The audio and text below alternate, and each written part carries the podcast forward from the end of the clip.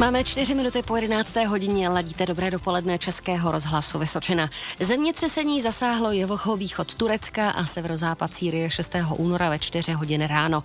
Vyžádalo si více než 47 tisíc obětí a připravilo o střechu nad hlavou miliony lidí. Z nich mnozí teď přespávají ve stanech, mešitách, školách nebo v autech.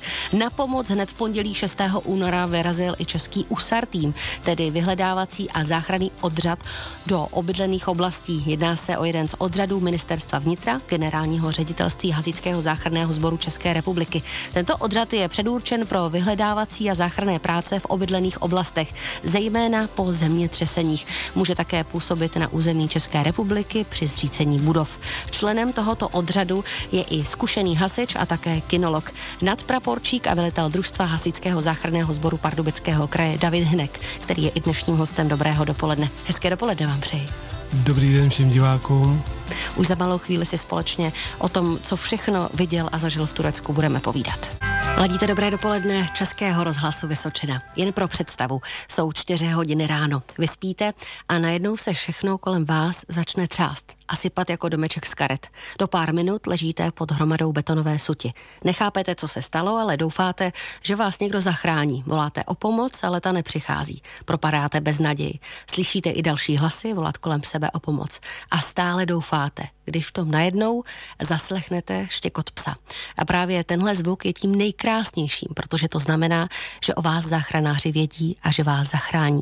Kolik takových případů má ale šťastný konec a co zažívají záchranáři na místě? Jak moc náročná je práce po stránce fyzické i psychické? To všechno právě teď probereme s dnešním hostem Dobrého dopoledne, jak už jsem říkala, členem USAR týmu, zkušeným kinologem a hasičem Davidem Hinkem. Davide, Eh, když člověk tohle popisuje, tak asi málo kdo si z nás dovede představit, co lidé zažívali. My si o tom, jak už jsem říkala, budeme povídat, ale musím říct, že USAR tým jednal velice rychle, protože celá událost se odehrála 6. února ve 4 ráno a vy hned večer jste nasedali do letadla a odjížděli jste do Turecka. Jak moc rychlá ta vaše mobilizace byla v tomhle ohledu? V podstatě ve chvíli, eh, kdy přišla eh, nějaká oficiální žádost eh, z Turecka o pomoc, tak okamžitě začnou fungovat zaběhly takový kolečka procedury, které musí vyřešit naše vedení, musí to schválit ministerstvo, vláda, a podobně. Mezitím, než oni tohleto všechno schválí, tak eh, je zaktivovaný tým, začnou se připravovat eh, všechny věci, vybavení, eh, které budeme na místě potřebovat a tak dále. A potom přijde samotná oficiální aktivace po schválení vlastně našeho vyslání, takže dostaneme pak informaci, kdy a kam se máme dostavit, třeba v tomto případě my jako psovodí mm-hmm. a na to místo se dostavíme a potom začínají další procesy nebo procedury odbavení k tomu odletu. Jak dlouho trvalo vám a vašemu psímu parťákovi Darenovi, než jste se zbalili? Tak my v podstatě zbalení jsme neustále, protože ta taška je připravena neustále s tou výbavou, ale oficiální informace o aktivaci týmu byla zhruba v 10 hodin s tím, že do dvou hodin se musíme dostavit do Ostravy na letiště, protože jsme byli zrovna přiřazeni k ostravskému týmu. Mhm. S jakým pocitem nebo i očekáváním jste do Turecka odjížděl a jaká pak byla ta realita, kterou jste viděl v Adiamanu? V podstatě očekávání byly takové, že jsme opravdu doufali, když jsme viděli, jak rychle se zareagovalo, že budeme mít možnost zachránit nebo najít, respektive zachránit co nejvíc živých lidí. My si už za malou chvíli budeme povídat i o tom, co všechno je pro vás důležité v okamžiku, kdy dorazíte na místo vašeho zásahu. Tak zůstávejte s námi. O následcích silného zemětřesení na jeho východě Turecka a severozápadě Sýrie si dnes povídám s členem USAR týmu, zkušeným kinologem a také hasičem Davidem Hinkem. 68 záchranářů, jehož členy byli vedle hasičů lékaři, stavební inženýři a kinologové, se vydalo do Turecka zachraňovat lidské životy. Ale co všechno pro vás bylo důležité v okamžiku, kdy jste dorazili na místo, do toho sektoru, který vám byl přidělen? Tak v podstatě ve chvíli, kdy přijedeme už přímo na to místo, kde budeme provádět to hledání a záchranu těch osob, tak potřebujeme zabezpečit nějaký prostor tak, aby v podstatě místní lidi se nám nepletli pod nohama, aby jsme opravdu měli prostor pro tu práci, hlavně ty psy, protože v tomhle ohledu tam byl v tom Turecku právě největší problém, že eh, u těch trosek budov byl velký počet eh, rodinných příslušníků, kteří v podstatě čekali na nalezení eh, jejich členů rodin a v podstatě tlačili nás na co nejrychlejší práci. Pořád všichni žili v dojmu, že zrovna jejich rodina to určitě musela přežít, že opravdu nám šlo o to, že jsme tam museli nějakým způsobem vymezit ten prostor, aby jsme mohli v klidu a bezpečně pracovat. Mm-hmm. Platí, když člověk dorazí na to místo určení a vidí tu zkázu kolem sebe, že naděje umírá poslední? tak samozřejmě naděje umírá poslední, ale eh, bohužel, když jsme přijeli na to místo, viděli jsme opravdu ty trosky budov. Viděli jsme eh, v podstatě, jak eh, je to popadaný, jaký tam jsou prostory s možností pro přežití, tak ta naděje byla hodně má, ale jak se říká, opravdu umírá jako poslední, nacházeli se pořád živí lidi, ale v poměru o, s těmi mrtvými to bylo opravdu hodně malý počet. Uh-huh. Vy, co by členové USAR týmu a kinologové, určitě absolvujete nespočet různých cvičení a simulací na záchranu lidských životů, ale je něco, na co se přeci jenom profík eh, asi připravit nedokáže? Na takovouhle ostrou akci cvičení je cvičení, opravdu snažíme se simulovat všechno, co nás může potkat, ale pořád je to cvičení, ale opravdu potom se dostat pod takovýhle psychický tlak i fyzický tlak na místě toho zemětřesení. Opravdu i takovýhle rozsahy těch trosek, které tam byly, tak na to se opravdu nedá při těchto těch simulovaných cvičeních připravit úplně dokonale, ale snažíme se připravit co nejvíc, to je možné. Vy jste zasahoval i v roce 2020 po obrovském výbuchu v Bejrutu. Měl jste tu tendenci porovnávat Turecko a Bejrut?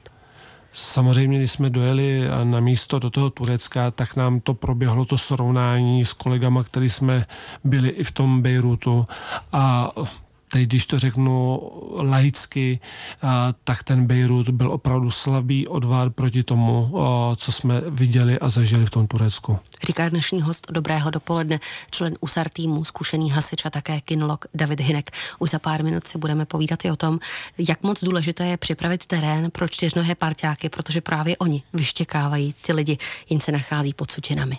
O následcích silného zemětřesení na jeho východě Turecka a severozápadě Sýrie si dnes v dopoledním rozhovoru povídám se zkušeným kinologem a také hasičem Davidem Hinkem, který na místě zasahoval i se svým psím parťákem Darenem. Jak se připravuje terén pro psy, kteří hledají právě ty oběti zemětřesení? Tak eh, pro nás úplně eh, nejlepší eh, připravený terén je, když opravdu všichni lidi, kteří na těch troskách jsou, tak se na nějakou dobu, než psa pustíme, stáhnout. Takže potřebujeme třeba 10-15 minut. My tomu říkáme, aby se ta sutina odpachovala, aby ten pach, který tam z těch pracujících lidí vznikne, tak, aby se e, co nejvíc rozplynul a zůstal tam de facto jenom ten pach, případně těch osob, které jsou zavalený v těch troskách. Jo, o, je to takový usnadnění práce pro toho psa. Samozřejmě v případě, eh, že tam ty lidi už někoho vyprošťují, nějakou osobu, tak ty psy jsou připraveny i na to, že musí pracovat v takhle stížených jakoby podmínkách, ale je to potom o souhře psa a psovoda, kam ho pustí, aby se tam nepletli s těma lidma, nemátlo ho to, o, přizpůsobit tu práci klimatickým podmínkám a tak dále. Takže je to potom už o té souhře toho psovoda a se psem, kam ho pustí za nějakých stížených podmínek pachových. Kdo jde do většího rizika? Během zásahu pes nebo kinolog, záchranář? Pes.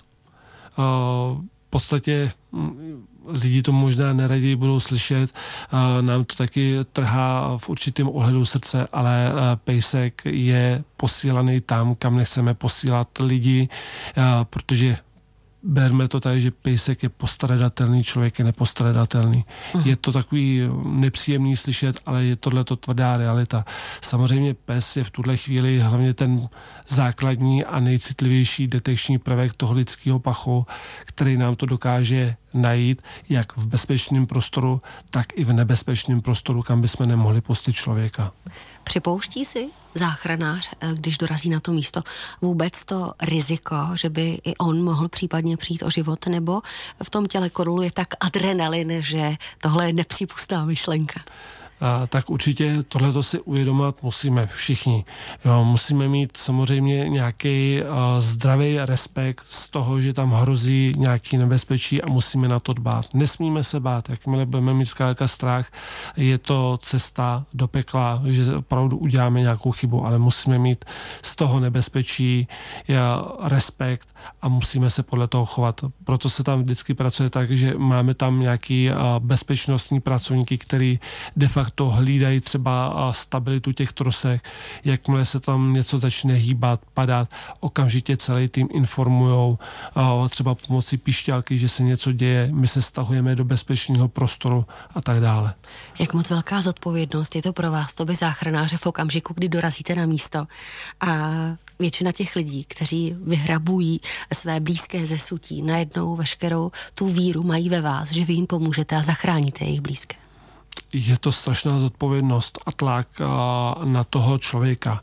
Pro toho pejska je to v podstatě práce jakákoliv jiná, ale je to opravdu obrovský tlak na nás jako záchranáře, protože víte, že opravdu ty lidi spolehají na vás, že jim toho člena rodiny zachráníte, vyprostíte ven, nebo při nejmenším aspoň ukážete, kde by to tělo mohlo případně být a oni se ho pokusí sami vyprostit.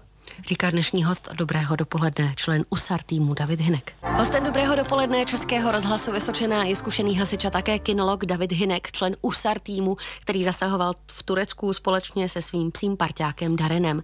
Mění se nějak přístup psa, když najde mrtvého nebo živého člověka v sutinách? tak naši pejci jsou cvičený na vyhledávání živých pachů. To je jejich základní úkol. V Čechách máme v podstatě e, problém cvičit e, vyhledávání mrtvých, protože nám to legislativa neumožňuje. Může to dělat pouze policie České republiky. Takže my ty pejsky máme cvičený na živý. Ve chvíli, kdy nám najdou živou osobu, tak nám značí, tak jak jsou opravdu naučený, z 99% je to pes naučen značení štěkáním, takže opravdu štěká nám.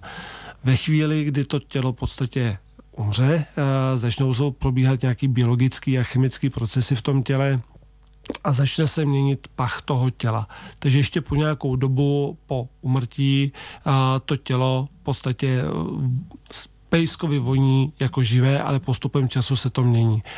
A obdobně se nám v tomto případě ty pejsci v Turecku přizpůsobili, že se změnou toho pachu nám označovali i ty uh, mrtvá těla. Uh-huh. S tím, že to třeba nebylo úplně standardní značení, tak jak jsou naučený při nálezu živých osob, to znamená, že někteří psy nám u toho místa hrabali nebo stáli, neodcházeli z toho místa, ale měli o to místo velký zájem. Některý pejsi se o toho i rozštěkali, ale eh, na nás jako na psovodo je, že my poznáme, že to zkrátka je jiný štěkání, že to není takový to jistý štěkání, který ten pes má v sobě e, e, naučený, ale je to jiný štěkání, kde nám v podstatě když to řeknu lajsky, říká, tady něco cítím, ale není to to, co znám, to nejlepší. A to je to, když to, když značí ty živí, tak to je takový to štěkání ve stylu tady je, tady je a rychle mi dej odměnu. Takže takhle, bych to řekl laicky pro, pro diváky nebo posluchače, tak takhle by to bylo asi takový nej, nejlepší přirovnání, jak ten pes třeba může značit, ale opravdu někdy to může být i tak, že ten pes nám neštěká, ale opravdu stojí na místě, nechce z toho místa odejít, nebo tam začne hrabat. Je to trošičku jiný způsob značení. Kolik hodin denně vůbec může pes uh, hledat ty oběti? Uh, je to vůbec v hodinách nebo spíš v minutách? Tak eh, tohle to hodně ovlivňuje v podstatě eh, počasí nebo klimatické podmínky, ve kterých ten pejsek eh, má pracovat. I náročnost té sutiny, prašnost uh, v místě a tak dále. Takže my standardně třeba cvičíme uh, to, že by pes měl být schopen hledat uh, 30 minut ale v případě, že se dostaneme do prostředí, kde je vysoká teplota a nebo naopak velký mráz, tak ta doba toho nasazení psa se výrazně zkrátí jo, a je to v podstatě o tom, jak psovod nastaví nějaký časový limit, aniž, nebo aby se pes v podstatě fyzicky nevyčerpal. Ten pejsek po třeba těch 15 až 30 minutách, podle toho, jak dlouho pracuje, dostane třeba půl hodiny, hodinu čas na odpočinek, na vyčištění čumáku, aby opravdu vyfrkal za sebe tu prašnost mm. a třeba za tu hodinu může být nasazený znova. Může být samozřejmě, když je potřeba vidím, že ten pes je relativně v pohodě, můžu ho nasadit za půl hodiny znova, jo, ale zase to funguje tak, že ne, že tam nikdo nepracuje. Mezi tím, co odpočívá jeden pes, tak to místo prohledává další pes. Jo. Nikdy to není o jednom psovi, který prohledává, ale je tam vždycky tým psů, eh, který se střídají nebo takzvaně překrývají, protože my eh, chceme eliminovat eh, tu chybu a zvýšit přesnost, takže to místo vždycky takzvaně překrývá druhý, po případě i třetí pes, uh-huh. tak aby jsme opravdu vyloučili chybu anebo dopřesnili co nejvíce to místo. Jak dlouho člověk může vydržet v sutinách a co všechno to ovlivňuje? I na to se budu ptát dnešním dopoledním rozhovoru. Zůstávejte s námi. Ladíte dobré dopoledne Českého rozhlasu Vysočina. 78 mrtvých a 3 živé se podařilo ze sutin vyprostit českému USAR týmu po zemětřesení v Turecku. Na zásahu se podílel i dnešní host Dobrého dopoledne. Zkušený hasič a také kinolog David Hinek se svým čtyřnohým parťákem Darenem. Jak dlouho ale člověk může vydržet v sutinách a co všechno to ovlivňuje? Tak zrovna tohleto přežití v těch sutinách je hodně o štěstí, je tam hodně faktorů, který to ovlivňují. V první řadě je to v podstatě možnost nebo uvíznutí v prostoru, kde se můžete nějakým způsobem aspoň trošku pohybovat, kde se můžete, nebo kde máte možnost přežít, aniž by vás to ohrožovalo, to máte přísun vzduchu a tak dále. Je to potom i o, to, o tom, v jaký části toho objektu se třeba nacházíte, protože v podstatě když budete někde úplně v té nejspodnější části takový více podlažní budovy, jako bylo zrovna v Turecku, kde jsme zasahovali, tak než se podaří dostat bezpečně do toho přízemí nebo do těch prvních pater, může to trvat i několik dnů, ale i takovýhle štěstí se tam staly. V takovémhle prostoru jsme v podstatě pomáhali vyprošťovat dvě dívky, které byly na sousední sutině, když nás přišli požádat místní lidi, že tam našli, nebo že tam jsou asi živé osoby, takže tam v takovémhle prostoru jsme eh, v podstatě mohli vyprostit dvě živé dívky, eh, protože se jim tam udělala taková ta kapsa, ve které mohli přežít. Bylo to asi po pěti, šesti dnech, a, takže opravdu to štěstí měli. Už to tady dnes zaznělo, že právě vy záchranáři jste často jedinou nadějí pro ty pozůstalé rodiny nebo rodiny, které čekají, že ze sutin dostanete zpátky jejich blízké, ale lidé volají o pomoc, ale dají se opravdu zachránit všichni včas a zažívali jste třeba i vy v Adiamanu ten pocit bezmoci, že se to třeba nedá zvládnout. Je to bohužel taková nepříjemná věc, ale je to velice pravděpodobný, že zkrátka, i když eh, víme o tom, že tam je živá osoba, eh, než se k ní podaří dostat, než by se podařila vyprostit, tak ta osoba už bohužel nemusí žít. Jak se s tímhle záchranář naučí pracovat? Nebo jak to spíš zpracovává potom?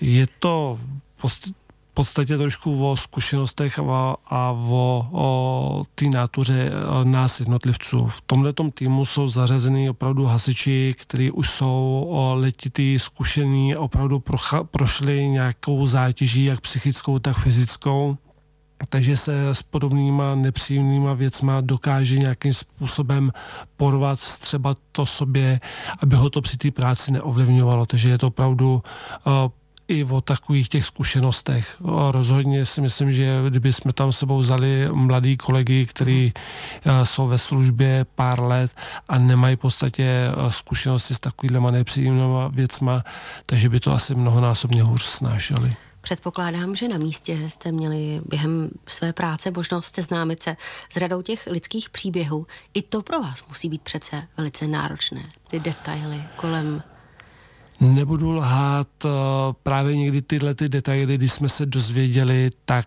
to byla možná ta největší psychická zátěž, aspoň teda pro mě, eh, když člověk zná ty detaily eh, v podstatě od té rodině, která tam je, když nám to tam ty lidi vyprávěli, že tamhle uh, v té části baráku byl dětský pokojček, tamhle bylo okno a tam byla postýlka, tamhle, že byl obývák a takovýhle. A pak jsme tam v podstatě nacházeli třeba i ty fotoalba uh, těch rodin, které jsme tam vyprostili.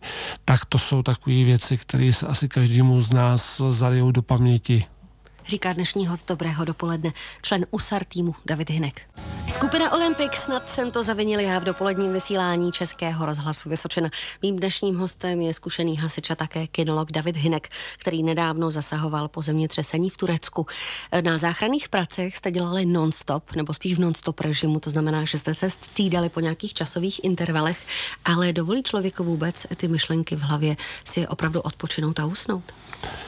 Tak myšlenky jsme měli takový, jak si co nejlépe odpočnout, aby jsme nabrali síly, ale ono toto s tím odpočinkem na tom místě pro nás nebylo úplně tak růžový, protože sice jsme jeli v nějakých 6 až 8 hodinových intervalech střídání, ale v těch 8 hodinách de facto odpočinku je i cesta z toho místa nasazení do základny, je, kde se musíte umít, chcete se tam najíst, chcete si na chvilku lehnout a potom zase připravit se na vody a cesta někam. Takže třeba z těch 8 hodin vám zůstane 4 hodiny na nějaký odpočinek, ale pro nás, pro psovody to ještě ubírá de facto ten čas co musíme věnovat tomu psovi, takže další hodina padne v podstatě na péči od toho pejska, takže byli jsme rádi, jsme se v podstatě do těch stanů dostali na hodinku, hodinku a půl, aby jsme si zdřímli, než jsme znova pokračovali dál. V oblasti, kde jste zasahovali, bylo zaznamenáno i určité napětí. Někteří záchranáři dokonce odjeli předčasně. Vy jste ale na místě zůstali a poctivě hledali dál. Bylo pro vás tohle jako poslání najít ty oběti do posledního? Tak my jsme měli výhodu, protože jsme opravdu pracovali v té oblasti nebo ve městě Adiaman, kde to bylo klidný, žádný napětí tam nebylo, takže jsme mohli opravdu pracovat do poslední chvíle.